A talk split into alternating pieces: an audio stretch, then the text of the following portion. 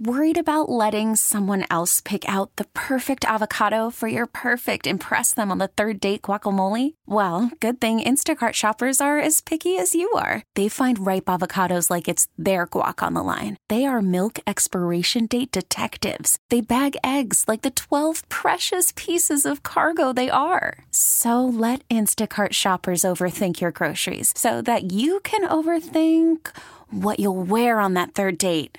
Download the Instacart app to get free delivery on your first three orders while supplies last. Minimum $10 per order, additional term supply. Hold my beer. Hold my beer. Ain't nothing that a beer can't fix. No beer never broke my heart. Beer 30, a honky tonk Are aliens causing havoc at a mall in Miami? No, but everyone sure thinks there is. I can't wait to hear this story. Yeah, so to be fair, I've seen enough movies with Will Smith using the flashy thingy on people to not be 100% convinced that it's not aliens. true, yeah. But this, I've seen the footage. Police were called to a mall in Miami after 50 teenagers were causing havoc by setting off fireworks and hitting people with sticks because What? why not? I guess, Okay. yeah, kids will be kids. Neanderthals. Right? So, four people were eventually arrested, but the story didn't get popular until grainy footage leaked online that has some weird reflection in it Okay. that makes people think there was a 10 foot alien fighting the police. Oh, come on. Like, it's clearly a very grainy video. Yes. And there's something kind of moving, and everyone's like, aliens! Somebody has a shiny belt buckle. Yeah, and it caught fire, and everyone's like running with the Oh, story. wow. Of course, that there's aliens, but despite the cops saying there were no aliens, Yeah. so people are convinced. Uh, and I, I don't know.